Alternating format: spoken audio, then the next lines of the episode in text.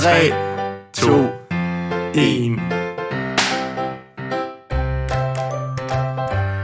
Nå, Jan, øh, fedt at se dig igen. I lige måde, Kåre. Og du har haft en god øh, måned.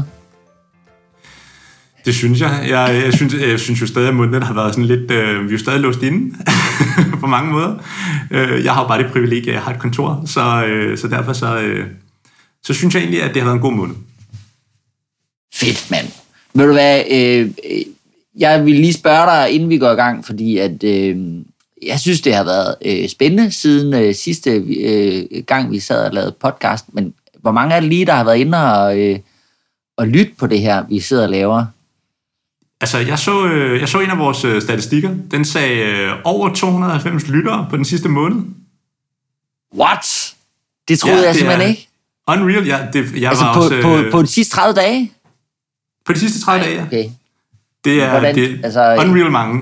Altså i forhold til, hvad jeg kun, forestillet sig, mig, der, der ja. lyttede til podcasten. Der er jo kun, øh, der er kun 100 eller, eller 150 måske her sådan aktive WordPress-byggere i, i Danmark, er der ikke det? Nej, det tror jeg ikke. Jeg tror, øh, jeg tror faktisk, at øh, der er markant flere i WordPress. Øh, jeg tror, det er, fordi vi, vi sidder i sådan lidt... Du og jeg sidder i en boble, hvor øh, Ja. vores version af, hvad WordPress-communityet ude i Danmark er, er nok, fordi vi tænker på alle de mennesker, vi kender, der på en eller anden måde bygger ting med WordPress. Og så Ja. glemmer vi lidt, hvor mange der faktisk sidder ude på øh, forskellige arbejdspladser rundt omkring, eller bare sådan helt privat, og bygger WordPress-sites, altså, eller ikke bygger, bruger WordPress-sites i den Ja. ene eller den anden form. Og det kan jeg i hvert fald øh, mærke, det glemmer jeg nogle gange, at der er jo virkelig mange, der gør det. Fedt. Jamen, det synes jeg, bare, jeg er, jeg er overud lykkelig jo i virkeligheden. Jeg synes, det er så fedt, at, Ja. øh, at det ikke bare er, er øh, de der fem, jeg kan nævne, der, der lytter med. Men øh, ej, hvor Ja, er lækkert. Altså, det er super fedt. Nå, men så er der jo også øh, grobund for ligesom at, og, øh, at lave et shout-out ved at sige, "Men skriv endelig til os, øh, hvis, vi skal, øh, hvis vi skal tage nogle særlige emner op. Det vil vi Ja, gerne. vi har jo, vi har jo faktisk fået flere henvendelser øh, på, det, på, på det seneste, hvor folk har været inde på, øh, på wppodcasten.dk og kommentere på afsnittet, stille spørgsmål, øh, og når vi så læser spørgsmål, så svarer vi også. Øh, ja. Det er mega fedt.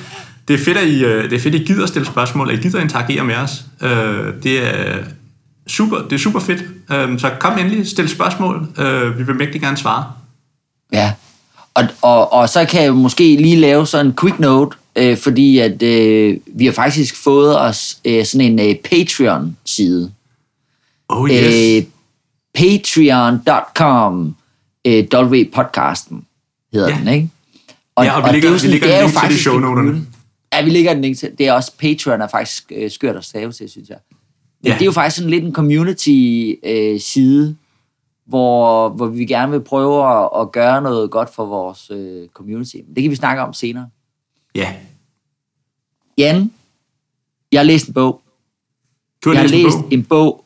Ja, ja, og det, hvor det i sig selv kan være sådan en, what the fuck? Jeg bliver også sådan lidt overrasket, faktisk... fordi med, med, med to børn og et arbejde Ja, og ja men øh, jeg en kone, det godt, så... men, men jeg tror, er det er, faktisk- fordi ham, der har skrevet den, ja, ham, der har skrevet den, han har også selv børn, og han har heller ikke selv tid. Så han har faktisk skrevet den sådan, at det er sådan en bog, man godt lige kan kigge væk fra, og så kan man stadigvæk finde tilbage.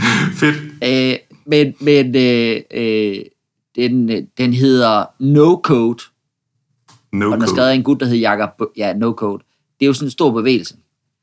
At, at øh, altså først var der det her Code Academies og kodeparater, alle skulle lære kode, øh, og, og nu er vi så øh, gået øh, videre til, at nej, vi skal slet ikke kode. men, men jeg synes, det var relevant, fordi jeg sad og blev vildt inspireret. Altså, jeg, det, det, det er i bund og grund jo fordi, at der er flere og flere værktøjer. Øh, jo egentlig også WordPress, som gør det lettere og lettere, uden teknisk forståelse, altså uden det at egentlig at kunne kode, Ja, øh, at man kan bygge nogle vilde ting. det kan man. Så derfor synes jeg bare, det var super relevant at, at, øh, at tage det op her med dig. Fordi at nu, nu pressede jeg dig jo lige øh, før vi gik i gang og sagde, jamen, øh, øh, det vil du ikke kunne lide, fordi du koder jo. og så afslørede ja. du, at det, det har du ikke noget imod. Ja, så, altså, men det er jo fordi, det springer ud af sådan en filosofi, hvor jeg i virkeligheden er sådan lidt, øh, jeg er sådan lidt øh, agnostisk omkring, øh, hvilket værktøj vi bruger til at løse opgaven. Jeg er ikke sådan, øh, jeg er ikke, jeg er ikke gift med noget værktøj på den måde, at det kun er én ting, der kan løse opgaven. Jeg er meget mere til den tankegang, der hedder, hvad er det for en opgave, vi skal løse? Hvem er det, der skal drifte, bruge den? Og mm. hvad vil så være smart at gøre? Vil det være smart at have noget, øh, nogle andre til at lave heavy liftingen? Øh, eller vil det være smart at eje løsningen og forstå, hvad der foregår nede i den? Så jeg er ikke sådan på en, på en form, der hedder, at alle skal lære kode, eller ingen skal lære kode. Jeg har det sådan, at hvis du... Nej. Jeg har det lidt mere sådan, hvis du har noget at gøre med teknologi i dit arbejde, eller hvad end du nu laver til daglig, så er det nok en meget god idé at lære noget omkring den teknologi, du har med at gøre. Jeg ja. tror ikke på de her sådan, øh, dogmatiske sort-hvid, men, men jeg kan godt lide for eksempel at vide, hvad det er, jeg har med at gøre, uden at forstå øh, nødvendigvis helt i dybden, hvad det er. Og, men, og der kommer ja. no-code ind. Ja, og, og det sjove er faktisk også, at, at øh, i bogen, øh, og det finder man også ud af, når man begynder at bruge nogle af de her værktøjer til at lave øh, øh, løsninger, at det forudsætter, eller det hjælper dig i hvert fald ekstremt meget, hvis du har en forståelse for øh, sådan grundstrukturen i det her kode. Så betyder, betyder det ikke, at du skal kunne et eller andet specielt programmeringssprog, men hvis du har forståelsen i den logik, der ligger bag, så kommer du yeah. altså noget længere.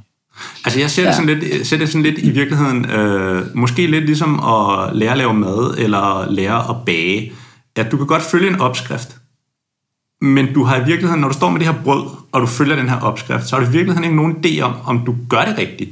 Fordi hvis du ikke har noget, nogen grundlæggende forståelse for det, du står med, så er det svært at finde ud af, er den her dej lidt for våd, er den lidt for tør, hvad er den? Så du ja. ender op med et slutresultat, og lige pludselig står du med det her resultat og tænker, mm, det var godt brød, eller det var et skidt brød, men du har ikke rigtig nogen idé om, hvorfor det blev det. Hvor hvis du har en grundlæggende forståelse af det, du står med, så har du sådan noget at pejle dig ind på at sige, hmm, det her virker rigtigt, det her virker forkert. Ja. For at få et bedre resultat. Men Jan, altså, vi, vi, det er jo en WordPress-podcast, og øh, jeg, jeg kan jo bare lige tease for... ja, det står i navnet, vi kan ikke løbe fra det. Øh, jeg kan jo bare lige tease for, at, at øh, det er var sådan halvvejs i, i, igennem bogen her, og at han i øvrigt også disser WordPress lidt, fordi at han har, han har disset det til fordel for noget, der hedder Webflow. Det kommer jeg lige tilbage til senere også. ja. så, øh, så skrev jeg skulle lige til Jon Asmussen, og han er, hvis der er nogen, der ikke kender ham, så sidder han og arbejder for Automatic, der sidder og bygger WordPress, og han sidder specifikt som øh, designgud på, undskyld Jon, hvis det ikke er din fulde titel, men man sidder og faktisk er ved at bygge øh, øh, oven på Gutenberg det her full-site editing, som jo er en af de helt store ting, der kommer i år. Det snakker vi også om sidste gang. Øh, og, og fordi jeg er sådan lidt, okay, øh, er, er WordPress faktisk på vej over i no-code-verden? Øh, fordi det synes jeg faktisk, det er. Øh, og, og så jeg jo bare lige høre, hvordan der er blevet som det her full-site editing, øh, hvor, hvor, hvor moden det var. Men, men jeg er lige ved at snakke med Jon om, om jeg ikke godt må lave blogindlæg om det, så jeg tænker, at det kan vi tage øh, på et senere tidspunkt. Men jeg tænker, at hvis jeg får lov, så kommer det op på vores øh, Patreon-side, og i hvert fald også på WP-podcasten. Yeah. Når, når jeg lige har fået landet den der. Og så har vi jo også, Men, vi har jo også et, vi vil jo virkelig gerne have lov til at interviewe Jon omkring ja. Gutenberg, og vi har, vi har jo længe ja. forsøgt, øh, og så kom, så kom der det her, det her corona og sådan noget i vejen. Vi arbejder ja, han vil det. gerne. Så det, kan, det kan være, at vi virkelig bare skal prikke nok til ham, indtil han siger, at jeg er simpelthen nødt til at komme ind og så sige, uh, sige, hvad der er den rigtige version af det her. Ja, det kan godt være, skal bare sige nogle løgne, så han kan... nej, nej, nej, nej, nej, ikke løgne, bare en hel masse sådan uklarheder, Nå, sådan, ja, så han kan okay, komme yes. rydde op. ja. Så hvis du lytter med derude, Jon, så er det det, der er vores plan. Vi skal nok Ja, det er faktisk bare planen. Men, men hvis, vi, hvis vi tager, hvor, hvor WordPress er i dag, øh, i forhold til no-code, så, så har vi jo alle de her øh, øh, page builder. Altså jeg, nu, nu tager jeg Gutenberg med ind under som page builder, men vi har jo de her ting i dag, som, som gør, at man kan bygge ekstremt meget uden at kode en mm. disse. Ja, altså jeg, jeg får lyst til at indskyde her, fordi nu, nu sidder jeg og tænker af WordPress og no-code, og tænker, jamen WordPress har jo i virkeligheden altid været no-code. Det er, jo hele funda- ja. det er jo hele den fundamentale tankegang omkring det at bygge et system som WordPress med temaer og med plugins, integrationer. Det er jo netop, hvad er et plugin? Formålet med ja. plugin er jo at lave no-code til brugerne, sådan så de kan lave deres kalendersystem, eller deres webshop, eller deres øh, bageopskrift-site hvad end ja. det er, de ønsker at lave, så, så, så er pluginet jo det, der faciliterer at lave no-code. Ja, jamen det er jo bare begyndt, ret, sådan, jeg slet ikke set det, ja. Man kan sige, det, det der er begyndt at, at ske, når, og det sker, jeg tænker først over det, de her øh, ord lige nu, at vi er gået fra, at temaer har typisk været låste i et eller andet form for layout, og så har der været sådan lidt omkring, at man har kunnet ændre lidt på layoutet hist og pist. Det er i hvert fald der, hvor vi startede. Og så er layoutet for, for, og designsene for hjemmesiden blevet meget mere flydende. Og derfor har vi begyndt at tale om no-code, fordi lige pludselig så bliver design og layout for sitesene, øh, man kan bygge, og den almindelige brugers muligheder, det bliver sådan et vidt, vidtstrakt åbent landskab. Fordi ja. de er gået fra, at de skal passe ned i en eller anden kasse og finde det tema, der ligesom passer til dig og din identitet, og tweak lidt på det og få, få det til at passe. Øh, men har egentlig ikke haft en stor kontrol over layoutet, til nu at blive sådan en, du bygger bare det layout, du har lyst til. Ja, og det har det jo virkelig så også været øh, længe. Altså øh, elementer og beaver øh, er, jo, er jo eksempler på Oxygen, er jo eksempler på at, at vi i, i virkeligheden længe har været frigjort fra temaerne. Selvom ja. det er måske, øh, man vil sige, det er stadigvæk et tema, du bygger, men du har været frigjort fra de der ready-made temaer. Fuldstændig, I et godt stykke tid. Ja. Øh, og så Gutenberg, kan man sige jo, øh, øh, starten på et forsøg på helt, og nu siger jeg det bare helt ud, hvis der er ikke nogen, der har fattet vinklen endnu, Gutenberg kommer til at overtage den del der, som Elementor Beaverbill, der gør. De kommer i hvert fald til at være en, en seriøs competitor på en eller anden måde. Det gør de. Uden tvivl. Der er, der, der, er sagtens, der kan sagtens være, være plads til dem stadigvæk, men, men der er bare en eller anden ekstrem force ved, at det ligger bygget ind i WordPress.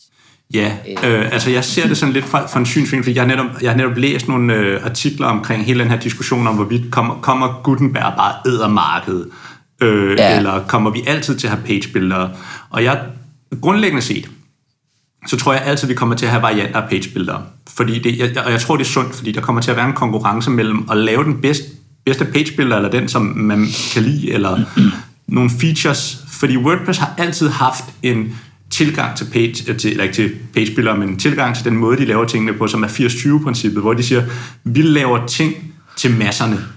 Hvor ja. at der, hvor page kommer til, tror jeg, i fremtiden at passe ind, er øh, i måske to kategorier. Dem, der altid har arbejdet med en pagebuilder, hvor det vil være kæmpe overhead og, og transitionere mm. alle sine workflows væk fra det. Og så vil ja. det være til specialisterne, som siger, ja. vi har brug for noget meget specifikt til at løse nogle meget specifikke opgaver, derfor vælger vi det her. Hvor Gutenberg så kommer til at være default option, som de fleste vil kunne bruge til at bygge sites med. Øh, men der kommer nok også til i en eller anden form at være begrænsninger, som skal løses med plugins oven på Gutenberg. Men kunne man så forestille sig, at, at nogle af de her, altså elementer for eksempel, kunne man forestille sig, at det går hen og bliver øh, Øh, i virkeligheden øh, nogle meget avancerede øh, Gutenberg-blocks, som de, øh, de, øh, de egentlig tilbyder. Så, så man, man, man har øh, Gutenberg og lige om lidt full-site editing-delen, som jo egentlig er Gutenberg bare på, på hele fladen af, af, af sitet. Men, men fordi at, at vi kommer ud i, og det kommer vi nok også til lige om snakke om lige om lidt, øh, vi kommer ud i sådan et helvede, hvor der er en milliard blogs, altså der hvor vi var og er med plugins i dag, der kommer vi ud øh, lige om lidt i, i blogge. Altså der kommer til at være så mange blogge i markedet, at, at man, man bliver helt forpustet. Mm. Og derfor bliver der et enormt behov for nogle motorer, hvor man kan specialbygge vildt avancerede blokke til sig selv. Altså øh, en, en blok, der, der øh, behandler data, gør noget data, viser data på en specifik måde. Øh, mm-hmm. Måske har nogle funktionaliteter bygget ind i sig. Der kan elementer og biverbilleder og de andre måske være dem, der egentlig går ind og siger, vi fjerner, vi har ikke behov for længere at være dem, der øh, styre øh, paddings og header og footer og sådan noget, fordi det er overtaget af, af platformen selv, men til gengæld så kan vi lave den her, øh, øh, ja, de her ekstrem blocks. Ja, det er godt, det er, godt er, er det for voldsomt? Ja, jeg, jeg tror ikke, at det er der, vi havner med det første, fordi jeg tror ikke, man må ikke undervurdere, at øh, Elementor for eksempel har, jeg tror, vi er på over 1 million downloads af deres, deres øh, gratis plugin. Det er ja. relativt mange, der sidder med det, og så er jeg godt klar over, at nogle er bare til test, og nogle er aktive sites, øh, men det, det er stadig en voldsomt stor mængde, der bruger det. Og Ja. Dem, der har noget, der virker for dem, hvorfor skulle de skifte? Hvorfor, hvorfor transitionere? Det er nærmere alle de Ja, nye ja. brugere, der, vil, der, vil, der så vil sige, Gutenberg er optionen øh, til, til at Ja. gå videre med. Øh, og jeg tror, det samme gør sig gældende for øh, Beaver-billeder og Oxygen. Og så tror jeg heller ikke, man må undervurdere, at, at, at hvis, altså, Gutenberg er ikke svaret på alt. Det elementer heller ikke. Det er bare et værktøj. Hvis der, hvis der er nogen, Ja. der siger, at det her er den bedste pagebuilder, den er bedre end alle de andre, så tror jeg ikke, de har forstået, hvad, hvad det egentlig går ud på. Fordi det er bare en værktøjskasse. Og hvis du er komfortabel ja. med din værktøjskasse, og du altid har brugt What do I know, Bosch boremaskiner eller et eller andet, hvorfor skulle du så skifte til en anden boremaskine? Du kender den her boremaskine, mm. der, den virker, der er ikke nogen grund til sådan umiddelbart at skifte den ud. Og det tror jeg, der er rigtig mange, der vil være øh, på den vogn. Ja, det tror jeg, du har ret i. Og man kan sige, jeg, kan jo, jeg må jo øh, tilstå og sige, at jeg i den forgangne uge har været WordPress utro. øh, jeg har nemlig... How could you? I, I'm sorry, but the shiny new UI just lured me in. det så så lækkert ud, og det havde bare sådan en try for free knap, Oh. og det hed Webflow. No Ja, commitments. hun hed Web, Webflow. no commitment, no credit card upfront. øh, ikke før jeg skulle publicere. Nej, jeg prøvede simpelthen et, For et real? øh, byggeværk. Ja, ja, jeg prøvede sgu noget, der hedder webflow.com. Nej, jeg mener, jeg mener at du skulle det ikke have creditkartet frem, før du skulle publicere. Nej, jeg skulle ikke have... Nej, nej, det, jo, jo, før du skulle publicere. Ja, så skulle du have creditkartet frem. Ja, så skulle jeg have creditkartet frem. Hvis jeg vil have min Ah. egen unikke URL, og hvem vil ikke gerne have det, ikke? Ah, det er smart. nu har vi fået dig til at investere ja, det tid er i mega det. smart af. Fuldstændig. Ja, men det har de så ikke alligevel, fordi at øh, øh, det var jo så lækkert ud og øh, skide nemt, og det er drag and drop, og det er ligesom Wix og Squarespace, og i virkeligheden også ligesom Gutenberg. Det er jo bare nogle klodser, du putter ind, mm. og så kan du bare lige... Og, og jeg kom ind og så interfacet, og, øhm, og det minder meget om Elementor og alle de andre, når man lige rammer det første gang. Øh, det er jo ekstremt grafisk, og, og når man så trykker på elementer, får man, kan man sige, nogle store rullegardiner ned med alle mulige ting, man kan gøre. Så det er den der, øh, øh, sådan, man er ikke helt over i, i, nu siger jeg VIX, som om, at det er det mest fantastiske. Det er det overhovedet ikke, stay away. Undskyld. men, men, men øh, øh, der, der er jo stadigvæk, det, det, selvom at, at, at tankegangen er, at det er skidenemt, og det er drag drop, så er det ikke skidenemt, fordi der er sindssygt mange indstillinger på hver eneste lille fucking element. Ikke? Der er Aha. padding, så der er spacing, så der er alignment, så jeg skal komme efter dig. Så det er jo bare en grafisk måde at vise mig CSS-dokument på. Jeg havde lidt lyst Ja. til bare at, at skrive noget CSS. Så jeg hoppede faktisk ud af det igen. It was a one-time thing, I promise. men, men du, men I du will never faktisk, see her again. du rammer faktisk, synes jeg, en nerve her, som er, som er en af dem, jeg, øh, som, som ligger meget nær på mig. Fordi du siger UI, det er i virkeligheden bare at styre noget CSS. Fordi Ja. det er egentlig det, en layout-billede der gør.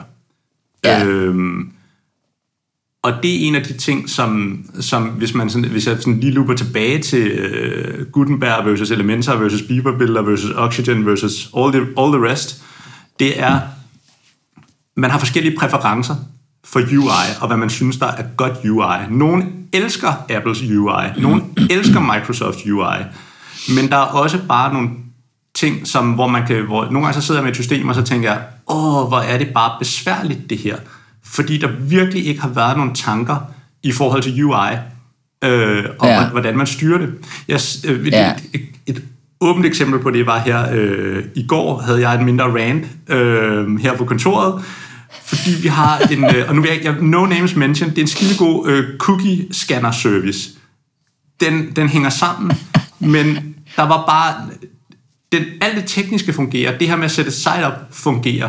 Når man så kommer mm. til at skulle administrere sine abonnementer, mm. så, så har de bare fuldstændig tabt småkagerne. Det Ja. var sådan noget med, at jeg skulle, jeg skulle tilføje abonnementer, fordi vi skulle koble det på, på, på folks sites. Så jeg ikke få lov til at tilføje mere end 10 abonnementer, og jeg stod og skulle bruge 26.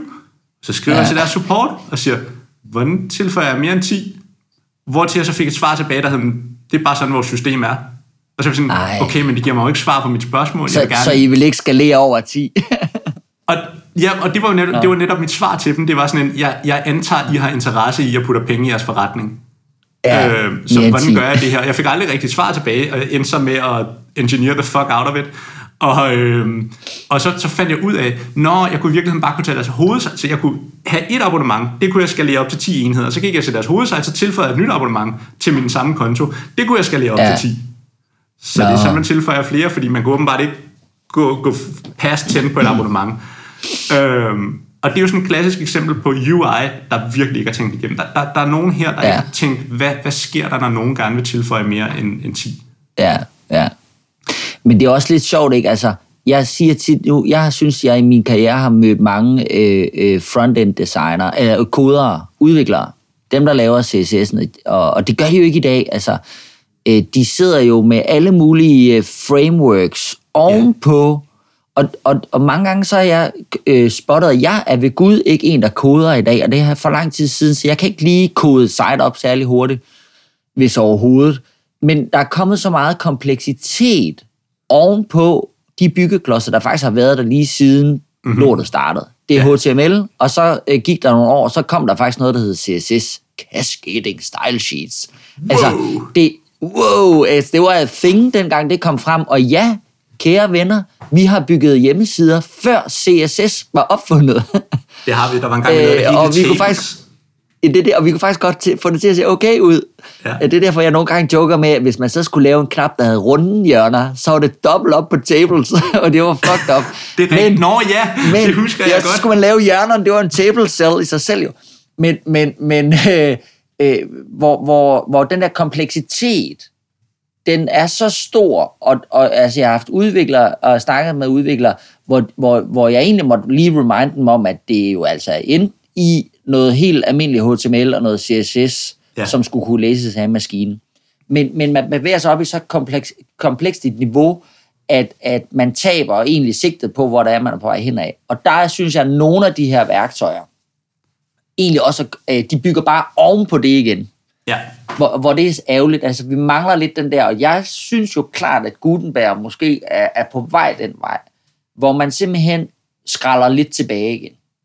Mm. Siger, jamen, det skal jo ikke være sådan, at hvis man sidder med et, med et ægte drag-and-drop-værktøj, så skal du ikke sidde og, og lige pludselig egentlig vide noget CSS i forhold til øh, padding. Hvornår er det en padding, og hvornår er det en margin, for eksempel, ikke?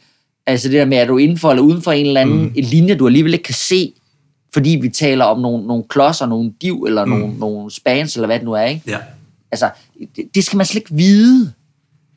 Og det synes jeg, mange af de her bygger, øh, bilderværktøjer i dag, det forudsætter de faktisk, at du ved en masse om. Det er jeg helt enig med dig i. Bare sådan noget som, at man, man stadig bruger termer som, som padding og maven. Og så er jeg godt klar over, at, at padding og maven godt kan, øh, hvis man ved, hvad det er, og man kender de engelske ord, øh, så giver det mm. meget, godt, meget god mening. Men det er sådan en ting, der også slår mig ved UI. Det er, hvorfor kalder vi det stadig padding og maven? Hvorfor kalder vi det ikke ydre afstand, indre afstand? Det kan, det kan enhver forstå. Ja, Ja, en en ja. hvilken som helst person kan, kan, kan forstå det term. Og det er faktisk ja. ofte det, jeg ser i, øh, i interfaces.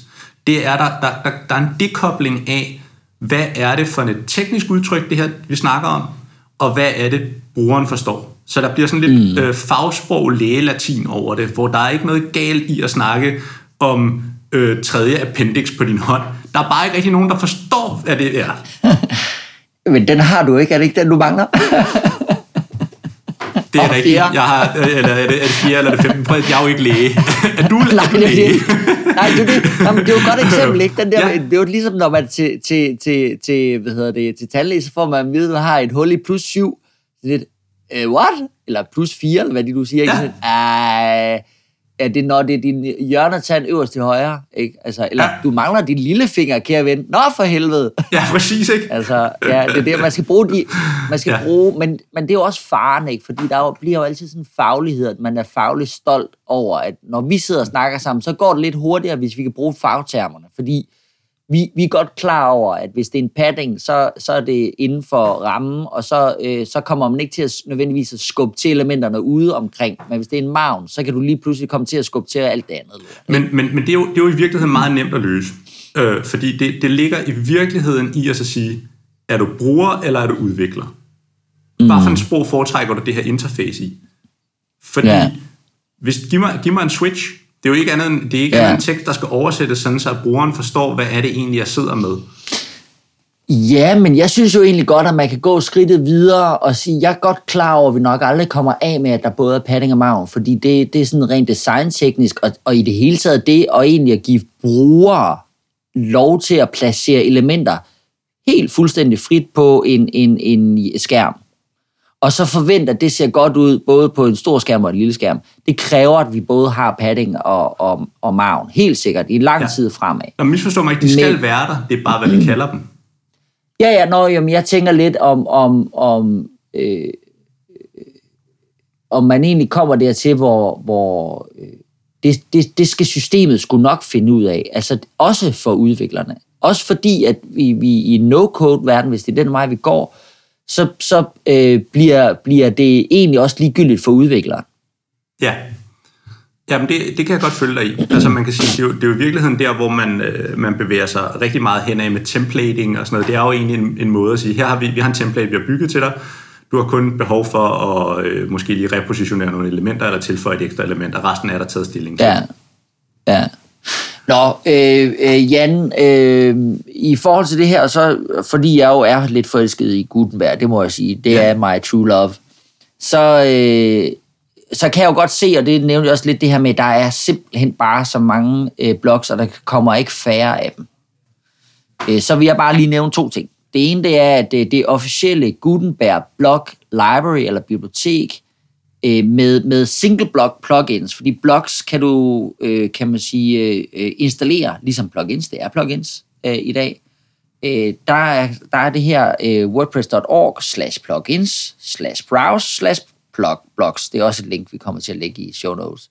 Men det her med at lave single block plugins, altså at det er virkelig svært at sige, det er derfor, jeg lige tager mig til hovedet også, at man laver et plugin, der kun har én blok, som gør én ting. Det kan godt være, at han har nogle settings, men det synes jeg egentlig er en interessant ting, fordi det går jo lidt øh, den vej lige i øjeblikket. Det gør det i hvert fald for mig, når jeg bygger sites. Jeg bygger jo kun sites med, med blogs nu at, at jeg nogle gange får øh, et, et, sådan et øh, øh plugin, som så har en plug, øh, blok-samling, men jeg skal mm. kun bruge fire af dem, fordi ja. at nogle af de andre er irrelevante, eller jeg har fundet en anden løsning et andet sted. Altså det der med, at ikke alle blogs er lige gode i sådan en, en sådan samling. Der synes jeg, det er en interessant vej at gå i virkeligheden, og jeg vil helt klart synes, at udviklere skal gå den vej, at man laver et plugin, en blok, så kan det godt være, at du har øh, tre øh, øh, blogs, du gerne vil pushe, men så må du altså lave tre plugins. Fordi ja. så får jeg for meget lort ind på mit site. Eller også, i det mindste, gør det, som, som der er, er mange, der sådan, eller ikke mange, der er, en, der er en håndfuld, der er begyndt at gøre nu. Det er sådan, hvis jeg giver dig fem blogs, eller jeg giver dig fem elementer til elementer, eller beaverbilleder, eller et eller andet, giv mig et kontrolpanel, hvor jeg kan bestemme, hvad for nogen, der er slået til. Sådan så jeg ikke får A, for det code payload med, der er, øh, der er unødvendigt, øh, og B, øh, sikre, at jeg får et, et interface, der er nogenlunde clean, fordi det er nemlig også en af mine store øh, headaches mm. med både Gutenberg og Elementor og alle de andre, det er, det bliver for, det bliver for overvældende. Det bliver svært at finde ja. noget i mængden, fordi så er, der, øh, så er der måske installeret fire Gutenberg-plugins, som alle sammen har tænkt, knapper, det er noget, alle brugerne gerne vil have. Yes. Og så, ja, er, der bare, øh, så er der lige pludselig øh, 17 varianter af knapper, og du har ingen idé om, hvor, hvilken knap kommer hvorfra.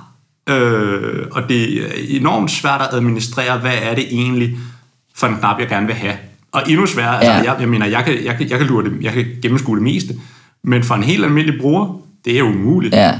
Ja, jamen, og ved du hvad, selv jeg føler, at jeg sådan har været rimelig meget med lige siden Gutenberg var helt spæd, og jeg sidder der stadigvæk nu nogle gange, så, så har jeg headings øh, øh, plugin, og så glemmer jeg sgu lidt, når jeg skal lave en ny øh, øh, heading, om det nu lige er det ene eller andet blok, jeg skal bruge til det. Ja. Fordi at, at der ligger to, og de hedder lidt det samme. Ikke? Ja. Altså, de kalder dem alle sammen advanced heading. Ikke? Det er sådan en, ja, I get it. Ja, så men så er det fra to forskellige udbyer. Ja, så, ja, det er det. Men, men øh, og der kan man sige, der er lidt en motor, der er sådan en blog manager i, øh, i, inde i WordPress også, man, man, man kan arbejde med. Men øh, øh, af samme navn, Blog Manager er der faktisk også et plugin. Ja, der kommer også det så jeg også var kommet. Jeg sad ja, og klappede og det, Ja, og det fede med det er, ud over at du kan gå ind, og så kan du deaktivere de øh, blokke, du ikke bruger eller ikke vil bruge, fordi du ligesom har testet den ene og den anden, og fundet ud af, at det er den, øh, det er den der kommer fra Cadence, øh, eller, eller hvem det nu er, du gerne yeah. vil bruge til headings, så går du ind og deaktiverer de andre. Men lige præcis med det her plugin, Block Manager, der kan du også ændre på grupperingen, fordi der er jo den her, når man går ind og siger nu, øh, sådan trykker på plustegnet laver en, en forward slash, så får du alle dine blokke op, så kan du vælge en blok. De ligger i en gruppering, som øh, kan man sige, dels er bestemt af, af WordPress selv, men også af, af, af det enkelte øh, plugin, øh, blog plugin. Altså, de laver deres egen gruppe. Mm. Der kan man simpelthen gå ind og, og ændre i den gruppering, sådan at man får en gruppering, der giver mening for en selv. Det synes jeg er mega smart. Det er mega smart, og det, det, og det er det, man har brug for. Fordi når, når, ja. når man har de her øh, virkelig mange blog, øh, blog som, som kommer uundgåeligt. Jeg tror ikke, vi, vi kommer aldrig nogensinde til at komme til en verden, hvor at alt bliver single blog plugins. Øh, fordi at en hvilken som helst øh, udvikler, der laver blogs, har en interesse i at få brugt så mange som muligt af sine blogs, fordi det giver øh, sådan indirekte værdi til, til pluginet, som så kan føre til, der ligger også en økosystem nedenunder, så hvor folk også gerne vil sælge pro-versioner af deres ting. Øh, ja. og, øh, og, og derfor har folk en interesse i at få, at folk bruger så mange som muligt af deres blogs. Men ja. det her, det her, det er det værktøj, jeg i hvert fald ser, der, der, der skal til, for at man kan få et meningsfyldt admin interface. Fordi jeg har for eksempel, øh, vi har vores eget interne CRM-site, det er jeg begyndt at bygge mm-hmm. øh, dele af med Gutenberg. Øh, fordi jeg fandt nogle, øh, jeg fandt nogle lækre blogs til det, og tænkte, nu skal vi prøve det af. Øhm, og ja, vi har bygget vores eget CRM-system, fordi jeg kunne ikke finde et CRM-system, som ikke var et hangarskib, øh, og hvor jeg i virkeligheden bare skulle bruge en robåd. Sidder, sidder I sammen? her, ja. her, her støder vi lidt på den her no-code ting. Ikke? Det er rart, at jeg kan no-code mig ud af det her, men, men de no-code ja. solutions, der findes, var bare hangarskibe. Og, ja. og kostede vel at mærke også derefter. Øh, mm. Og vi har slet ikke brug for noget, der var så stort. Øh, men det som, øh, det, som jeg op, som, som stadig øh, sådan royally pisser mig af ved det, når jeg sidder og arbejder med Gutenberg, er, at jeg har en storm af blogs, og så går jeg ind i en kontekst, og så får jeg, øh, så får jeg nogle gange de blogs, jeg har brugt tidligere, så går jeg ind i en anden kontekst, så får jeg nogle andre blogs, fordi den kontekst har jeg ikke brugt den blog så tit i. Og så bliver det, ja. så, så, så bliver det i virkeligheden en forvirrende redigeringsoplevelse, hvor jeg har det sådan, jeg, jeg ja. har grundlæggende set, hvis jeg kigger på alle de blogs, vi bruger, 10 blogs. Jeg har ja. ikke behov for at se alle 40, der er i systemet. Nej. Bare lad, mig, lad, mig, lad mig fjerne dem. Lad mig bare filtrere ja. dem ud. Øhm, så på den konto, der, øh, der er det her Gutenberg Blog Manager, det er, det er for mig det, jeg har let efter. Ja, men ved du hvad, altså jeg tror, jeg tror faktisk også, at verden kommer til at gå imod, fordi grund til, at der bliver lavet de her øh, øh, plugins, som så indeholder 35 enslydende blogs, hver gang du installerer et nyt plugin, det er jo lidt fordi, at lige nu er der rigtig mange blogudviklere, der har behov for at komme ud og vise, at de, mm. øh, de kan lave de her. Så, så køb, køb, køb ikke. Her får du ja. mest, her får du 100 forskellige blogs. Ja. Men, men efterhånden, som det der marked modner, så tror jeg altså, at vi kommer til at gå mere mod single block plugin løsningen, men mm. at de så adapterer øh, øh, de her øh, øh plugin øh, øh, hvad hedder det, abonnementsløsninger, der er i dag, altså øh, WPMU Dev for eksempel, altså det der med, at du køber et abonnement øh, til nogen, som har en god øh, øh, underskov af plugins, som så med tiden egentlig er single block plugins. Yeah. Fordi du ved, at hvis de har lavet et, blog, øh, et block plugin, øh, øh, som, som er godt, så vil de andre fra den samme motor nok være ret gode også. Ja. Så, så på den måde tror jeg, at man be, be, bevæger sig over mod den del i stedet for. Mm. Men altså, det, der er lige lidt tid inden... Uh, det tror jeg også, og så, og så må man heller ikke øh, undervurdere, at altså, Gutenberg er stadig, øh, jeg vil næsten kalde det en, en live beta. Øh, og det er i hvert fald en frustration, yeah. jeg, kan, jeg kan forstå på mange af dem, der, øh, der lever sådan, skal vi kalde det, on the cutting edge of Gutenberg. Det er, at du ved aldrig rigtigt, hvordan det hele ser ud om en måned. Øh, Nej. Og det, det for mig er i hvert fald en stor ting, uh, en af årsagerne til, at jeg ikke er gået fuldstændig ind i Gutenberg endnu, fordi jeg kan se, hvor dynamisk det landskab er. Og jeg ja. kan se, hvor mange der har frustrationer, fordi at det, der var for en måned siden, er ikke det, der er i dag. Og så skal man ja. grundlæggende set lave en masse ting om. Øhm, ja. Og, øh, Ja, men det er rigtigt. Og, og, der vil jeg gerne altså, have noget, der er mere stabilt, virkelig... før jeg bruger, et, øh, bruger det som værktøj. Altså som Ja, fuldskæld. men omvendt så håber jeg jo ikke, at det går hen og bliver så stabilt som uh, Tiny MCE-editoren med at blive. Altså, jeg vil også gerne, at det bliver ved med at have en eller anden udvikling. Men det er da rigtigt mm. nok, altså man kan jo sige, jeg sidder jo og glæder mig over nu, at, at der er nogle, nogle features, som, som ikke var der for, for jamen, hvad er det?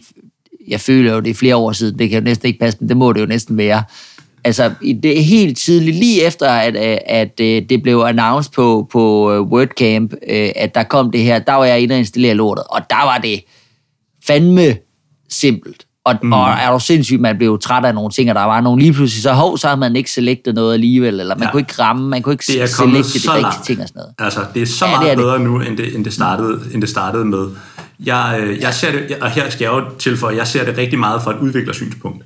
Fordi Ja. ja. at for, for, for sådan en som mig, øh, så kigger jeg på det og siger, "Jamen, kan jeg stole på, at den kode, jeg lavede for en måned siden, den også virker øh, om måned? Og Ja, det er der, hvor og- jeg kan og det mærke var det- og, og læse, at der er mange udviklere, som er sådan lidt frustreret over, hvordan den sådan den underliggende arkitektur, den er, er rimelig levende for tiden. Ja, og, og ved du hvad, og, og, og det, øh, det kan jeg også godt huske, at, at der har jeg haft nogle udviklere, som har været mega frustreret, fordi det hele tiden ændrer sig, og, og der er sket også et skift pludselig. Men hvordan byggede du egentlig din blog, når du mm. lavede dine egne blogs?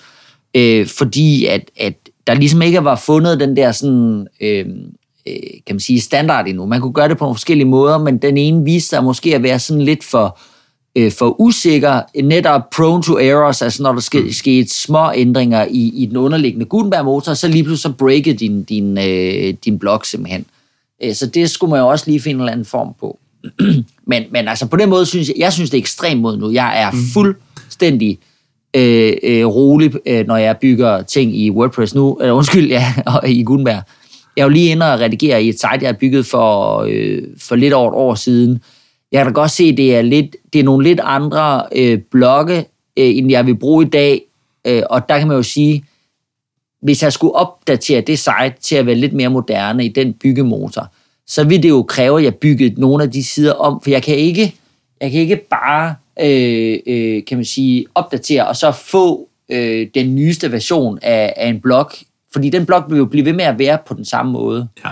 Den, den vil blive nødt til at output det samme HTML ned i, i, i, i maskinen, fordi ellers vil det hele break. Her er en idé, som øh, hvis der er nogen, der sidder derude og tænker, at man gerne vil udvikle noget til Gutenberg. Øh, og det er sådan en, det, det er sådan en ting, jeg har, har tænkt flere gange.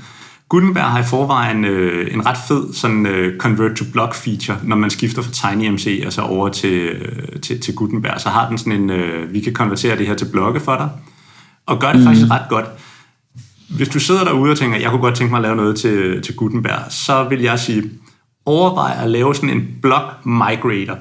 Sådan så jeg kan sige, mm-hmm. sådan så jeg kan tage en blok, lad os sige en button block, og så one click of a button, migrere fra en blok til en anden, og så se om det virker. Mm-hmm. Det er jo ikke sikkert, mm-hmm. altså det er ikke sikkert, det vil virke i alle tilfælde, men det er dybest set bare nogle settings og noget HTML, der ligger nedenunder.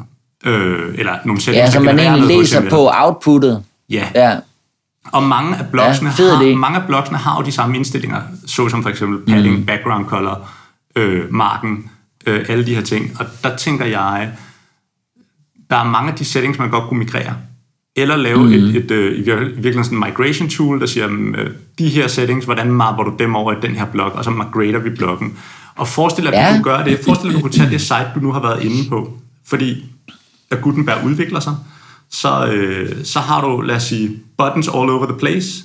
Du har fundet mm. et button plugin, der er meget bedre, men det vil faktisk være en ret stor pain for dig at skulle hele Ja. yeah. igennem og skifte alle, alle de her buttons ud. ja. Forestil dig, at du kunne gøre det i bulk, og så sige, tag den her blog, søg alt mit content igennem, migrate Ja. til den her blog i stedet for. til den her. Altså nu, jeg har jo lige siddet og leget her til morgen og lidt i går aftes, indtil computeren den øh, løb tør for strøm, øh, med, med et værktøj, der hedder Integromat. Og det er jo faktisk lidt den der tanke med, at man mapper. Ja, Hvor, hvor jeg siger, hent noget herfra. Det kan være hent øh, alle den her blok øh, øh, type fra det her plugin. Det er min gamle, øh, min gamle button blok. Øh, og map øh, alle, så, så trækker den simpelthen ud og finder alle, øh, alle informationer, al dataen, pad, padding og, og mm-hmm. links, der må være lagt ind, helt lortet. og så kan jeg så mappe det op med en ny øh, buttonblock. Ja. Det, det kunne også være, at jeg bare mappede det over i en, en post. Jamen, jeg gider ikke have det som buttons længere. Jeg skal bare lige have skrevet... Jeg gider heller ikke padding, så jeg skal bare lige have lavet en liste, øh, hvor der står øh, øh, titlen på linket og linket. Så kunne du egentlig bare mappe det over i, i, i en post-type, hvis det er det, du ville. Ja, og det, og altså det på den måde ikke- kunne man godt lave sådan en motor, ikke? Ja, det, og det er jo slet ikke et nyt koncept. Altså, man kan sige, det er jo i virkeligheden en stor del af at årsagen til, at jeg tænker de tanker, fordi det er en stor del af det arbejde, jeg laver. Det er, når nogen kommer med en eller anden, et eller andet gammelt system og siger, vi har Ja. alt det her data, det skal passe ind i Ja. det her system. Og så er der sådan en lille eventyr med at få mappet tingene op, og så skrive en, Ja. øh, en, en migrator i midten, der i virkeligheden bare mapper dataen over de rigtige felter. Ja. Øhm, og det er jo, øh, altså, Fed Det er et koncept, vi har gjort en, det i årtier. En, en Gutenberg block migrator. ja, Vi vil have procenter, hvis der er nogen, der laver det. Jan, øh, øh, øh, on that note, og så slet ikke, så Ja. spottede jeg lige, at, øh, at øh, hvad det, wordpress.com, altså ikke den der, du selv installerer med wordpress.com, Ja. som er hostet, øh, de kom med et story-format. Øh, og det har de så Ja. også lagt ind i deres Jetpack plugin, så jeg tror faktisk godt, man kan få det på sin øh, WordPress øh, egen hostede løsning. Men det synes jeg er lidt interessant, fordi nu er det jo ikke direkte en blog, eller det kan da godt være, at det, de har lavet sådan, det burde de jo gøre. Men hele den der idé med, at WordPress bevæger sig øh, mere ind på, på den her, øh, øh, kan man sige, øh, UI eller formater, som, som kommer fra andre motorer end, end den der klassiske øh, WordPress-blog look and feel med, med en sidebar ude siden og sådan. Det synes jeg er lidt interessant, at man egentlig bevæger sig den vej. Ja, jeg synes, det, jeg synes, det er ret interessant, øh, det de gør, øh, fordi WordPress.com sådan story feature her, øh, er jo en, altså det er jo en drop dead competitor til Instagram stories. Ja, ja. Og til Facebook ja, og stories. Facebook. Hele lortet, ikke? Øhm, Ja. Og nu er jeg ikke, jeg er ikke en social media kind of guy. Øh, jeg været nærmest aldrig på sociale medier. Men, men jeg så det, og så tænker jeg bare, wow, det her er jo... Øh, altså, hold da op et spadestik at tage øh, for WordPress.com site, som der er i milliontal, som man så i virkeligheden kan flytte al den trafik, man ellers har på Instagram, kan man flytte ind på sit site, og så ved jeg godt, der sikkert er et eller andet med, det kan være en fordel at have det på Instagram og alt muligt. Det kan også bare være et alternativ til. Øh, men jeg, jeg ser det som en, en virkelig en interessant øh, konkurrent på det der sociale mediemarked, fordi du flytter dig væk fra de sociale medier, og så laver du dit eget lille lokale storyformat. Ja. ja, og jeg ser det faktisk også, fordi man vil sige, problemet for mig med sociale medier, det er det her med øh, own your own content, og det er i virkeligheden også det, WordPress jo ligesom øh, yeah. ligger op til. Altså, at du skal eje dit eget content, det skal ligge på din egen maskine. Mm. Men problemet med, med story-formatet, øh, det er, at, eller man kan vente om at sige, der har, det har jo længe været muligt at, at poste øh, en, en blog på din, din øh, hjemmeside med, med en titel og, og et billede, og så ret nemt lave det til øh, en post på Facebook og på Instagram, altså mm-hmm. hvor den lige laver billedet firkantet og skriver lidt tekst. Det kan du sagtens gøre. Men story-formatet er langt mere, øh, kan man sige, det er meget mere medie oven i hinanden, mm. og det er WordPress bare ikke bygget til. Så ved at tage den del ind i WordPress, så ser jeg da, at jeg kunne godt forestille mig, at det så bliver, øh, øh, når, når øh, Facebook i øvrigt åbner op for deres API, at man så måske kan autoposte det story-format ned i øh, deres story-format. Mm-hmm. Sådan at man egentlig har bygget story-format hos sig selv, og man ejer det story-format. Ja, Det synes jeg er ret interessant, altså at man ligesom tager den del. Jeg kom faktisk til at tænke på øh, øh, noget, som stadigvæk ligger i WordPress, og jeg, jeg synes, det er mega smart, men det bliver bare aldrig brugt øh, i, i øh, de temaer, jeg i hvert fald sidder med, og jeg er faktisk ikke kommet dertil, hvor jeg tænker, at jeg kan bygge det selv ind i et Gutenberg øh, øh, template, men det kan man jo nok godt. Øh, post-formats. Altså det her er jo i virkeligheden en post-format, øh, der ligger det her med, med, med en aside eller et link, øh, Ja. øh, er det et lyd, eller det ligger inde i, i, i WordPress, hvis man, hvis Ja. man øh, leder lidt efter, skulle jeg sige, men det bliver aldrig rigtig brugt.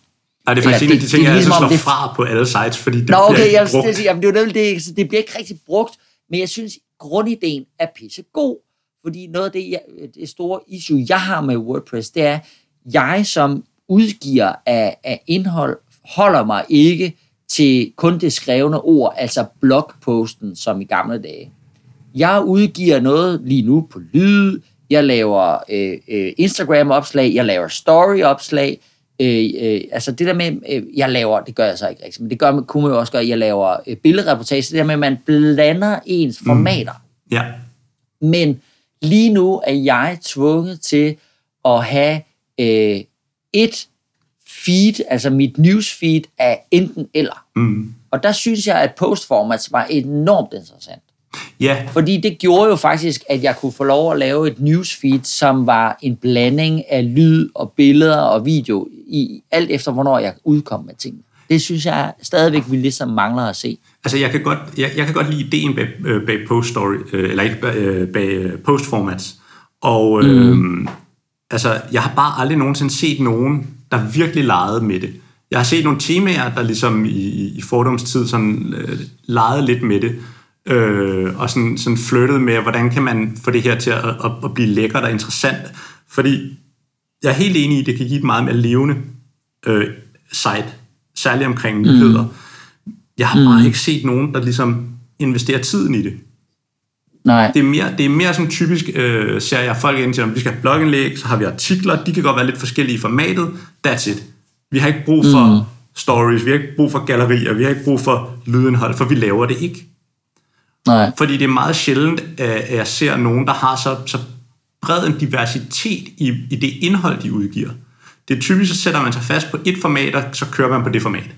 Og siger, det er det her, Ja, og, og det kan jo godt være, man kan sige, det er, det er nok også noget at gøre med, med størrelsen på de øh, øh, øh, firmaer eller news outlet, eller hvad man ja. nu kalder dem, som bruger WordPress, hvor, hvor jeg, jeg kan mærke, altså DR gør det jo ikke. Hvis du går ind på DR, så er det jo en skøn blanding af, nu er det ikke fordi det er Mm. nødvendigvis WordPress, men, men øh, nu, og så sammenligner jeg lige i samme sætning DR og Kulturværftet, hvor jeg arbejder. Ja, altså, vi har det her issue, at vi udkommer på mange forskellige medier, men, men det er ret besværligt for mig at, at give en god brugeroplevelse i vores øh, medie øh, formatlandskab, fordi at jeg bliver nødt til at, at, at sige til folk, du skal, inden du begynder at konsumere vores indhold for indholdets skyld, så skal du lige vælge, om du vil have det som en, en blog, eller øh, en podcast, eller en video.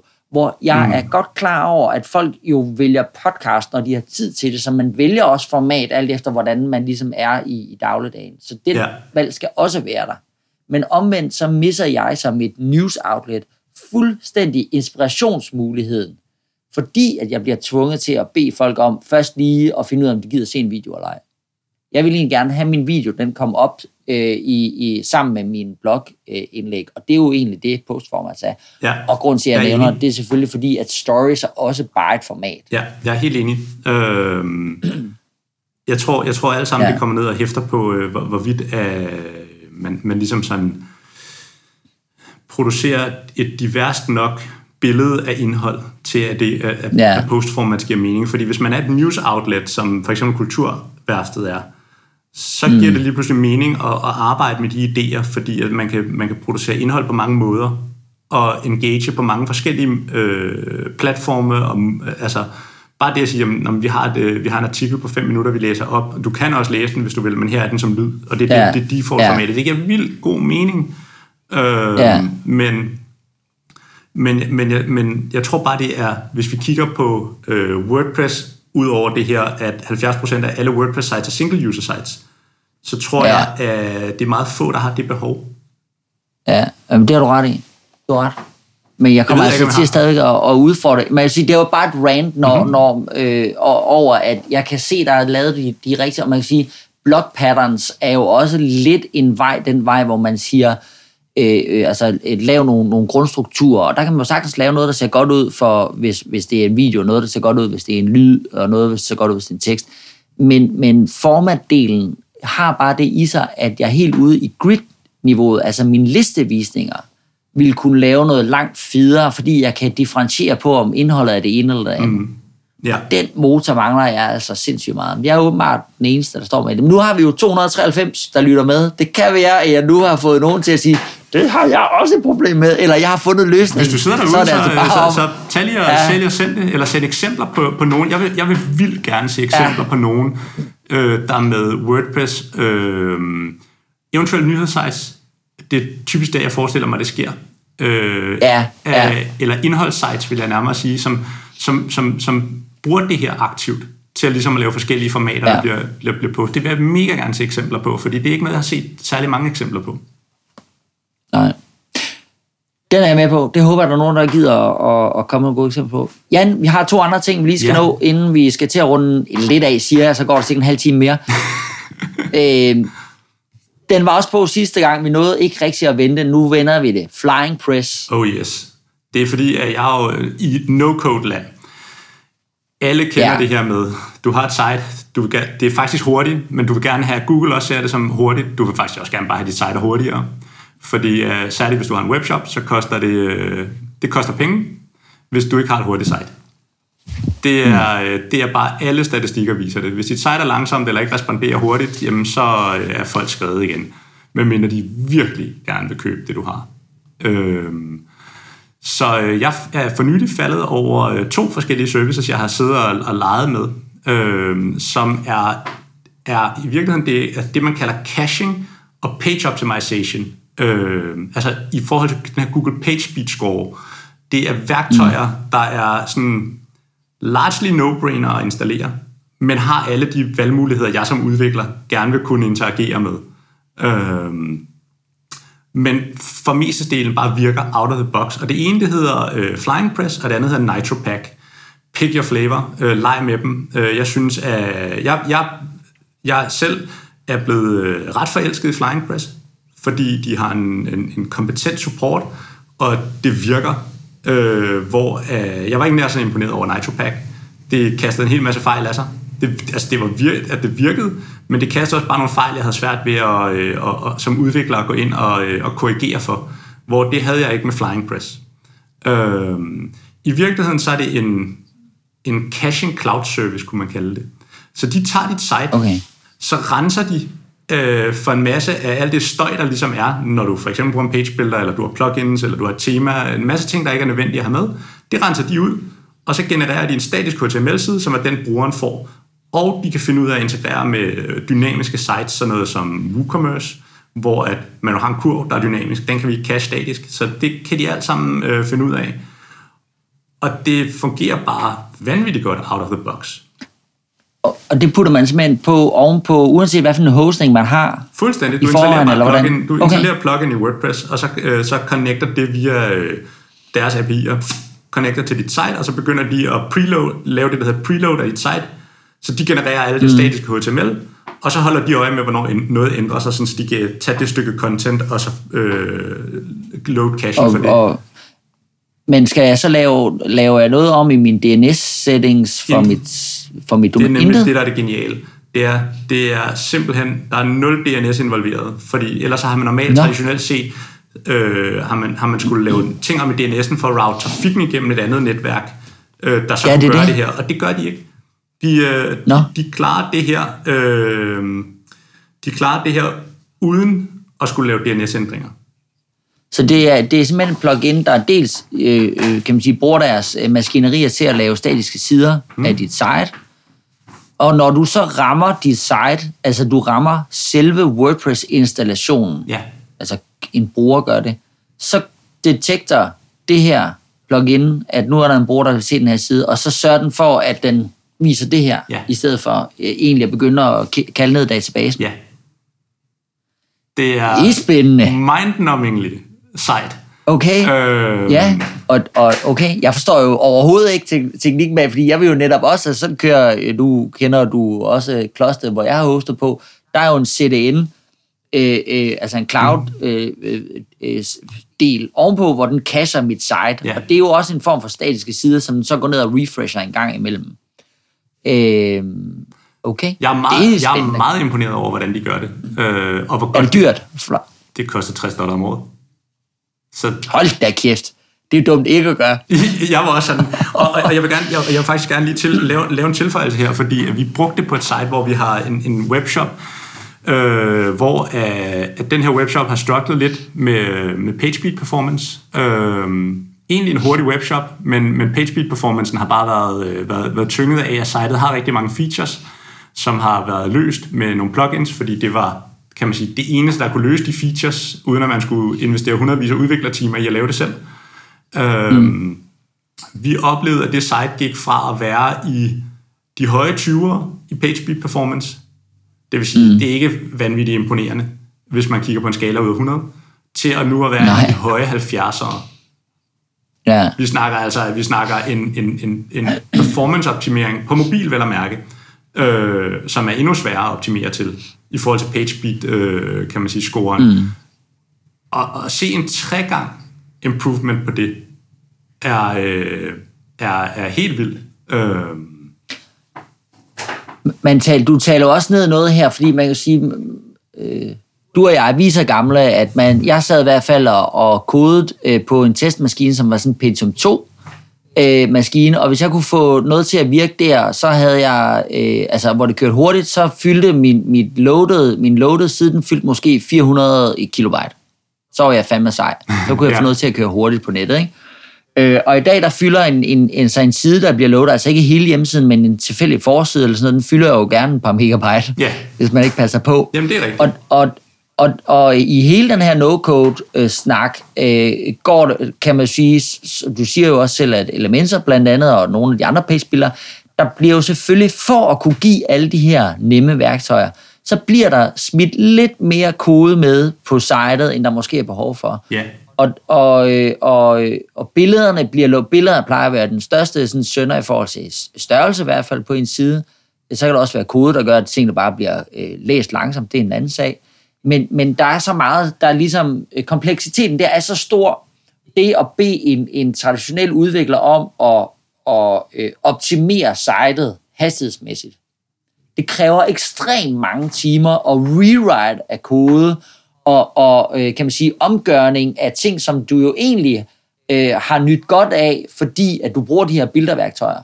Så, så når, en, når en udvikler ville skulle gå ind og, og optimere et site, der er bygget med nogle af de her, nu kalder det no-code-værktøjer, mm. øh, Gutenberg og nogle af de andre, øh, så vil han jo i virkeligheden komme til at begynde at sætte begrænsninger på, hvad du så efterfølgende kan gøre på den side, uden at du så ødelægger hans optimeringsarbejde. Yeah.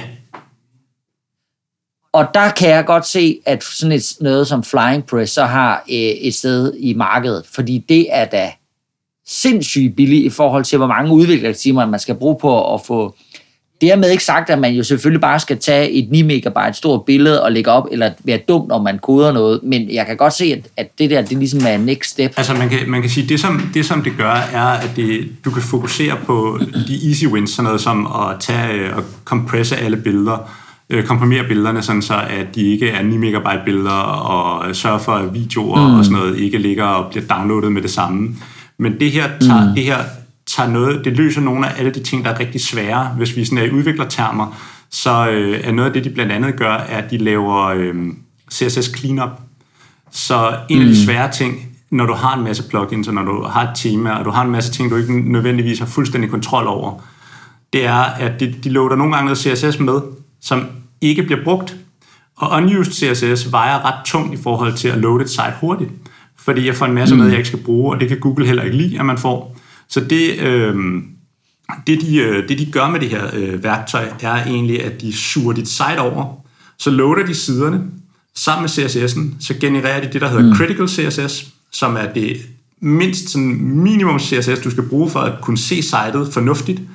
Og så cleaner de resten af CSS'en, fordi de laver sådan noget øh, regression, man kalder det en regressionstest, så man fjerner CSS'en, og så laver man visuel regression for at se, øh, knækker sitet, ligner det den fulde CSS, og hvis vi kan fjerne mm. støjen, og sitet stadig matcher en til en, så har mm. vi ikke brug for det. Og det gør de jo så i baggrunden. Mm. Øh, så de løser det, som man ellers bruger rigtig mange timer på, at finde ud af, hvad for nogle scripts har vi ikke brug for, hvad for nogle øh, kodestumper har vi ikke brug for, hvad for en kontekst har vi brug for det i øh, hvad for noget CSS kan vi, kan vi fjerne. Øh, og det gør de jo så dynamisk jo, on the fly. Ja, og jeg vil faktisk sige, at det, det her er jo også et eksempel på, altså at, at øh, nu ved jeg ikke, om der er en AI, der er i hvert fald nok noget machine learning med inde i den motor der. Fordi, fordi man kan sige, jamen, kan, kunne man sætte en udvikler til at, at gøre det i dag i den samme grad? Sådan, nej, det kan man jo nok ikke, fordi det kræver rent faktisk, at du, du loader samtlige sider i samtlige scenarier. Ja. Altså, øh, i, i alle browserstørrelser, i alle, altså der er så mange scenarier, du skal teste igennem, Ja, at det, vil, det, vil, det giver sgu ikke mening. Det er rigtigt. Altså, Altså, at det- sidde og gøre det manuelt. det, det er i hvert fald svært øh, at, øh, at gøre noget ved. Øh, Ja. Altså uden rigtig meget arbejde. Øh, altså nu sidder jeg bare lige her med en statistik for, øh, nu fandt jeg, lige, jeg fandt en statistik for 2020, fordi at gennemsnits indlæsningstiden for desktop er 4,7 sekunder, mobil 11,4 sekunder. Vi snakker gennemsnitstiden for over Er du sindssyg, mand? over 5 millioner testede sider. Og mm. øh, den gennemsnitlige, det man kalder sådan page weight, altså hvor, hvor meget siden fylder, for desktop er 1,9 megabyte, og for mobil 1,7 megabyte. Hold da. Det er altså, øh, Det er meget. ja. Øhm, og der i ser jeg sådan nogle værktøjer øh, koblet sammen med selvfølgelig god hosting, som værende, mm. værende, værende key i at have øh, sites, der loader hurtigt. Ja. ja. Fedt. Jan, øh, er der andet fra sådan øh, koderverden, vi skal være opmærksom på i øjeblikket? Ja, øh, det synes jeg. Men det er sådan fra det her koder sikkerhedsstandpunkt. Øh, standpunkt. vi har øh, med WordPress 5.6, da det udkom, der har vi øh, REST API'et, som der ligger nedenunder WordPress, som er det her, hvor man kan kommunikere med alle mulige andre services. Det kan være dit, øh, dit, dit, din fragtservice, det kan være din ja, nærmest hvad som helst, du kan koble Din på WordPress. Slack-kanal. Din Slack-kanal. Ja. Det er jo no-code. der har man i version 5.6 introduceret noget, der hedder Application Passwords. Førhen har det været sådan, så hvis man skulle koble noget, øh, en, en integration sammen med øh, WordPress, så har man skulle øh, ind og få fat i sådan noget, der hedder en, en consumer key, en consumer public key og en consumer private key, som er to nøgler, man så giver det andet system, og så kan vi se, at nøglerne de matcher, og så kan vi give nogle rettigheder, og så kan de snakke sammen, de her to systemer. Skidesmart, det gør man også andre steder. Hvis man er en gennemsnitlig bruger, så er det vanvittigt svært at sætte op. Fordi at skulle forstå, hvordan, okay, og hvad for en nøgle, og den her underlige tekststreng, og det er ligesom øh, en, en gennemsnitlig bruger ikke forstår, hvad en SSH-nøgle er, og hvorfor skulle de? Det er, det er bare totalt sort snak, hvad kryptering er. Og det er i virkeligheden det, man bruger det til. Det man så har gjort i version 5.6 af WordPress, det er, at man har introduceret application passwords. Sådan så hvis jeg vil forbinde mit site med, lad os sige en fragtservice, så kan fragtservicen requeste et application password. Og det eneste, den gør, det er, at den sætter en, øh, en krypterings passwords nøgle. Det sætter den på sitet, og det sætter den i servicen, og så kan de to snakke sammen. Det er alt, hvad man nu skal bruge til at validere op mod REST API'et. Det er hammerende smart, hvis man gerne vil binde sin service sammen. Det er også, i min verden, når jeg kigger på det, et, et det er virkelig sådan, det, er sådan, at det, det, det skriger phishing. Fordi det er intet problem at sende en mail, som lokker dig til at godkende min, øh, skal vi kalde det, min ondsindede app på dit website. Men det er fordi, at det er dig, der kommer som ekstern. Du kommer med et application password og siger, hej, vil du ikke godkende det her, så jeg kan Yes. komme til at, at trække data Det er dig? det samme, der sker. Det er virkelig det samme princip, man bruger, når man øh, connecter, når man logger ind på en service med sin Facebook øh, konto. Mm. Sådan så man, øh, man siger, jamen jeg vil gerne logge ind på den her webshop, eller det her sted, øh, hvor end det er. Jeg vil gerne logge ind med min Facebook-konto. Og så, godkend, så kommer der sådan et vindue op, der siger, Facebook beder om lov til at godkende det her. Øhm, Ja. Forestil dig, at nøjagtigt det samme step i virkeligheden sker, øh, men det er en anden service i baggrunden, der får lov til at forbinde. Ja, det er til noget, det er til noget øh, datakritisk, skulle sige, kritisk data øh, og derfor er mit, mit råd til alle, øh, der ikke anvender application passwords, der er lavet sådan en lille plugin til at disable application passwords, hvis man ikke har behov for dem. Og man kan jo altid slå det fra, mm. hvis man så finder ud af, at man har behov for det. Men for mig at se, så er det ikke noget, der skal stå åben på et site. Øh, Okay, det, det lyder også vildt, ikke? Fordi at ja, altså i, i dag, der snakker vi øh, øh, public key, private key pairing. Altså ja. at, at i, i gode gamle dage, lige indtil det her, der havde, jeg har et privat nøgle, og jeg har en public nøgle. Og du har en privat nøgle, og du har en public nøgle. Og hvis vi skal connecte, så skal, så skal øh, vores øh, øh, nøgle, altså det er kun de public nøglerne, vi ligesom bytter. Ja, øh, eller, eller sagt på en anden måde, for at give et, et, et meget mere enkelt eksempel, fordi det du siger er rigtigt. Øh, jeg fik bare en forklaring, som, som for mig giver meget mere mening for de fleste. Forestil dig, at jeg skal sende dig en pakke. Jeg har en kasse. Mm. Den kasse har to låse. Jeg kan, min, Ja. min nøgle, jeg har, kan kun låse kassen. Så, og din Ja. nøgle kan kun åbne kassen. Så jeg Ja. tager og stopper, hvad end jeg skal have ned i kassen, derned, låser med min nøgle. Nu kan jeg ikke åbne den igen. Nu giver jeg dig kassen. Ja. Du kan åbne den. Men du har en Ja. nøgle, der også kun kan låse den, og så har jeg en nøgle, der kun kan... Du har, du har en anden kasse, som, hvor du kan kun låse den, og jeg kan kun åbne den. Så Ja. det er i virkeligheden det, der er, er hele Det- ideen bag kryptering. Og hvor er det her? Min private nøgle, den kan jeg åbne, og min public nøgle, den kan låse. Ja. Er det ikke sådan? Jo, det er nemlig sådan der. Nå, men anyway, så kan man, man kan jo sige, alt andet lige, jeg kan godt se, det bliver det er jo meget, meget mere, øh, hvad hedder det, øh, det er meget mere simpelt, fordi at, at øh, man går fra fire forskellige øh, secrets her, eller fire forskellige nøgler til én nøgle. Ja, og det er meget enklere at Jeg sætte kan op. godt se, det er nemt. Øh, det er meget enklere Ja. at sætte op for den gennemsnitlige bruger, og det gør, at man kan connecte services meget, øh, meget mere smooth. Det introducerer bare også nogle, øh, nogle problematikker omkring øh, phishing, øh, som, Ja. som gør, at jeg som en, en, kan man sige, en, en ondsindet aktør kan på en helt anden måde begynde at manipulere.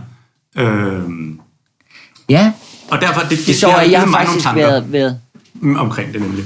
jeg, vid, jeg, vidste, jeg, jeg vidste slet ikke det her, men, men det går op for mig, at jeg faktisk i går aftes øh, blev præsenteret for sådan et application password, fordi jeg ville Uh. connecte, øh, jeg ville connecte Dropbox med Airtable. Ja, igen, det har ikke noget med WordPress at gøre. Der har du det. Men, men i, i, i den, og det er jo API'er den eneste, mm. det, det er via den her Integromat øh, service, så vil jeg gerne øh, connecte de to services. Og der spørger Airtable øh, efter et, øh, øh, et application, bare et password. Ja. Jeg skulle ikke engang skrive en eller anden unik, øh, unik. Jeg skulle ikke bruge mit, øh, mit brugernavn, jeg skulle ikke skrive en unik URL, intet. Det var bare deres øh, hoved API øh, øh, URL, og så det her øh, ene password, hvor jeg netop lige sådan stussede ved at tænke, øh, nå, også fordi det slog mig, at det ikke var særlig langt, hvor jeg har været vant til SSH-keys, som er flere linjer langt. Mm. Hvis det endelig er, at man er ude i de der, Ja. øh, eller vi kender det også fra, vi kender det fra, hvad hedder det, øh, login, øh, øh, hvad hedder, URL'er eller links i en mail, der logger dig ind automatisk, fordi det har sådan en mega lang kryptisk øh, key med sig. Det er jo faktisk lidt det, vi også er ude i her. Ja. Men, men det er jo ret simpelt. Altså, Det er det, og man kan sige, det er, nu er det ikke fordi, man så derude skal sidde og tænke, wow, er jeg helt vildt meget fare? Nej, man skal bare tænke sig lidt om, når man, når man øh, godkender ting, der får adgang til ens WordPress, og sige, er det faktisk, hvad er det egentlig, jeg giver adgang til her? Lidt på samme måde, Ja. som hvis man logger ind med Facebook et eller andet sted, så, øh, så skal man også lige tænke sig om, for jeg, for de adgang, beder de om adgang til mere, end det, jeg egentlig har behov for at give dem, som dybest set mm. er min e-mail og mit navn. Øh, ja. så, så Nå. det, det, det giver ja. bare sådan en, en, en, nogle, nogle tanker omkring det. Ja.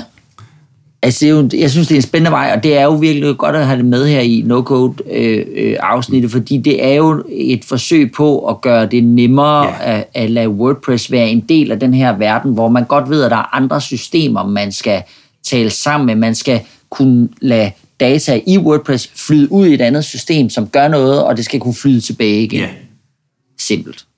Ja. helt enig. Fedt. Jan, ved du hvad?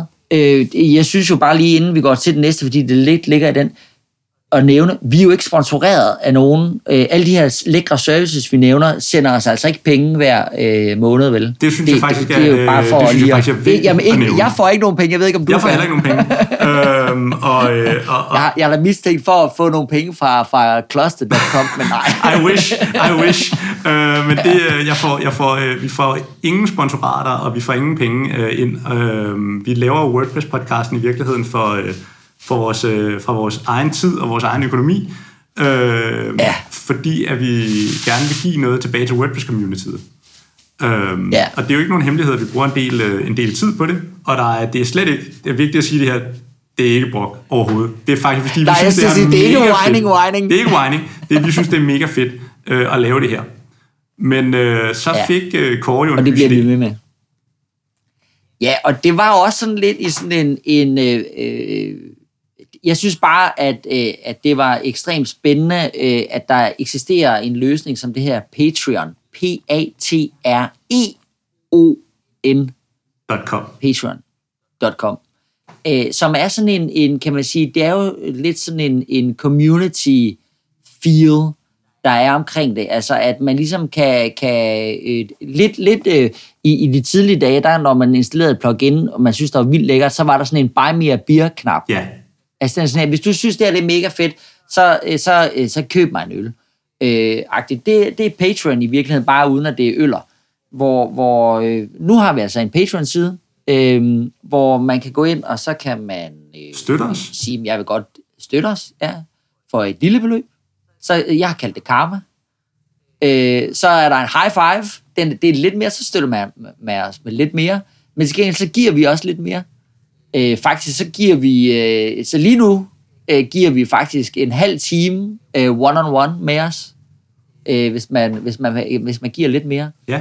Øh, hvor, vi, hvor vi jo, øh, ligesom vi jo egentlig gør, når vi ellers er ude og, og problemløse sammen med kunder, øh, så kommer vi med vores øh, løsninger på, på tingene. Ja, selvfølgelig inden for rimelighedens grænser, hvad man kan nå på 30 minutter, men altså man kan nå langt, synes jeg. Ja, bruger vi 45 minutter, så går det nok også. Men, øh, men, Ja, ja, ja, I know, I know. men, men ja, altså man kan sige, Især øh, med- man får ja. i hvert fald adgang, vil jeg sige, ekstremt billigt til vores hjerner. Øh, det, det, Ja, er en det god deal. Jeg vil Ja. kalde det en god deal. Og, og så synes jeg jo lidt, og det vidste jeg faktisk ikke, da jeg øh, lige skrev det ind, at, at jeg synes jo også, at der er en eller anden... Øh, jeg kender, kender det, man har læst en god bog, nu har jeg lige læst en bog, øh, No Code her, Jacob Bøtter, så har man lyst til at dele det med nogen, man har lyst til at brain sammen med nogen.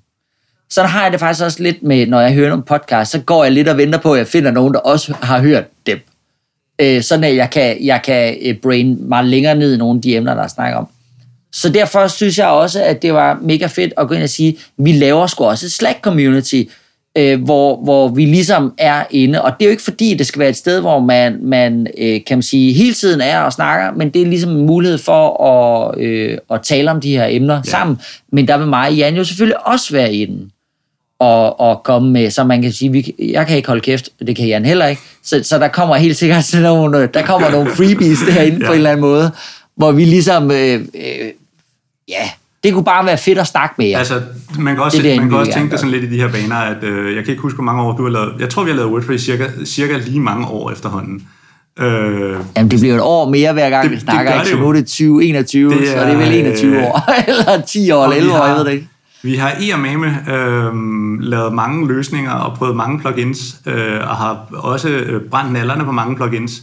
Så bare sådan noget Ja. som at, øh, altså, i, altså at kunne, det er jo også en mulighed, at bare spørge sådan, hey, hvad for et, øh, hvad for et øh, kontaktformular plugin synes I, vi skal bruge til Ja. den her løsning? Øh, Ja, for dem er der, ja, men dem er der, det dem er der så mange rigtigt.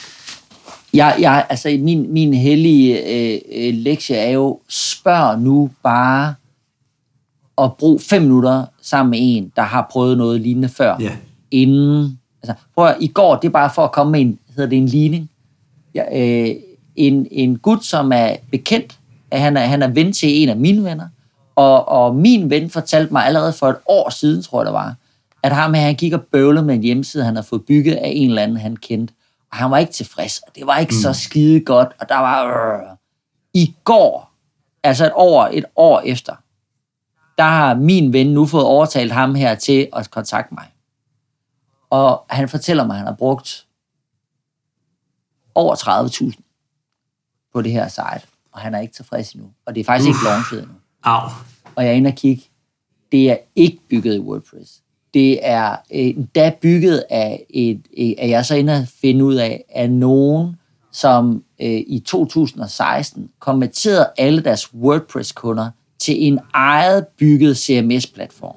Uh. Altså, det er sådan helt fuldstændig godnat for mig. Øh, ikke fordi, at man ikke må bygge noget, som ikke er WordPress, men, men, men det der med, at man er et lille firma et eller andet sted i udkanten af Danmark, undskyld, udkanten af Danmark, øh, øh, som tænker, jeg kan fandme lave et WordPress, øh, undskyld, jeg kan lave et CMS-system, som er bedre end WordPress. Nja, ja, måske, men, men altså, øh, sandsynligheden er lille. Ja. Øh, ej, jeg ville bare ønske, at han faktisk havde snakket med mig for et år siden. Det, Kender du ja, det? Jeg er helt, øh, jeg, jeg kender det, Og det skulle, han ikke have, det, det, skulle han ikke, det skulle han ikke have betalt for. Jeg bare øh, øh, være glad for, at jeg ikke skulle høre på endnu en, en, en dårlig oplevelse med at, at bygge hjemmesider. Ja. Altså, jeg er så ærgerlig over, at der er så mange, som begår nogle rigtig slemme fejl, og som også koster dem penge og tid tid er også penge. Hvor hvis de bare lige havde snakket ja. fem minutter med nogle andre. Ja, jeg bliver, også, Så jeg, bliver, ikke- jeg bliver så ked af det, når jeg hører den her historie hver gang. Altså ikke lige præcis den der, du har der, men, Men- men, lignende, Nej, nej, nej, historier. jo, jo, du, hver gang Ja, jeg siger det, og nu er det ikke nej. men, men, og derfor Patreon, øh, øh, det er jo sådan lidt et forsøg på at lave et, et lille øh, community af en art. Det sjove med lige præcis Patreon-platform, det er, den kan også lave swag, så vi kan få vores eget swag. Ja. Øh, øh, øh, lækre ting, med, hvor der står WordPress på. Hvem vil Altså, det ikke have en også til, at der er nogen, der gerne vil have. WordPress-podcasten kop? Ja, helt Jamen, ærligt. jeg, jeg, jeg, være jeg, jeg, jeg første, sidder og tænker, det vil jeg gerne. Jeg, jeg, det er lige før, Ja, jeg begynder er at abonnere på vores egen Patreon, bare for at få den. Ja.